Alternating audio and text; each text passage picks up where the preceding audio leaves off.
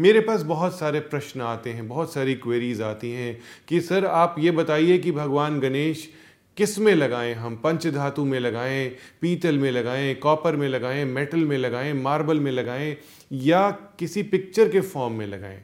उनकी सूंड कहाँ होनी चाहिए? राइट होनी चाहिए लेफ़्ट होनी चाहिए।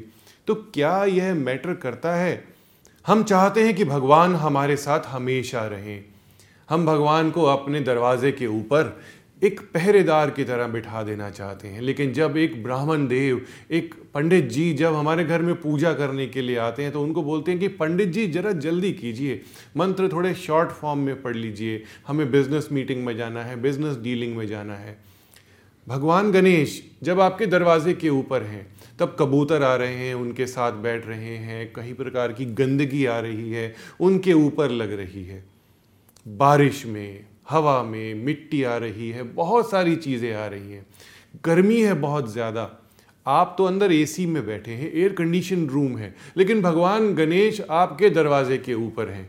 तो क्या फ़र्क पड़ता है कि वह किसी भी मेटल में हो? चाहे आप स्वर्ण में ही क्यों ना उन्हें बना दें।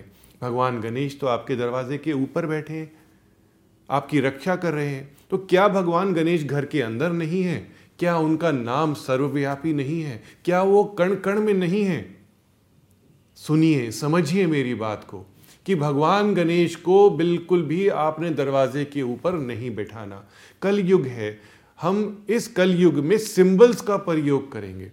भगवान गणेश का स्वरूप, जो कि स्वस्तिक है दस दिशाओं को बैलेंस करता है। उनके पूरे परिवार के साथ उन्हें आप विराजमान कराइए। पूरा परिवार यानी स्वस्तिक का सिंबल बनाइए, रोली से, अपने हाथ से, रिंग फिंगर से बनाइए और उसके साथ आप रिद्धि और सिद्धि, दो सिंबल बनाइए। रिद्धि और सिद्धि उनकी दो पत्नियाँ, शुभ और लाभ, उनके पुत्र, एक तरफ़ शुभ, एक तरफ़ लाभ। ऐसा करने से आप इतनी प्रॉस्पेरिटी को संभालेंगे, इतनी प्रॉस्पेरिटी को संभालेंगे कि आपका मन कहेगा कि भगवान गणेश का एक अच्छा सब स्वरूप मैं अपने घर के मंदिर में बनाऊँ।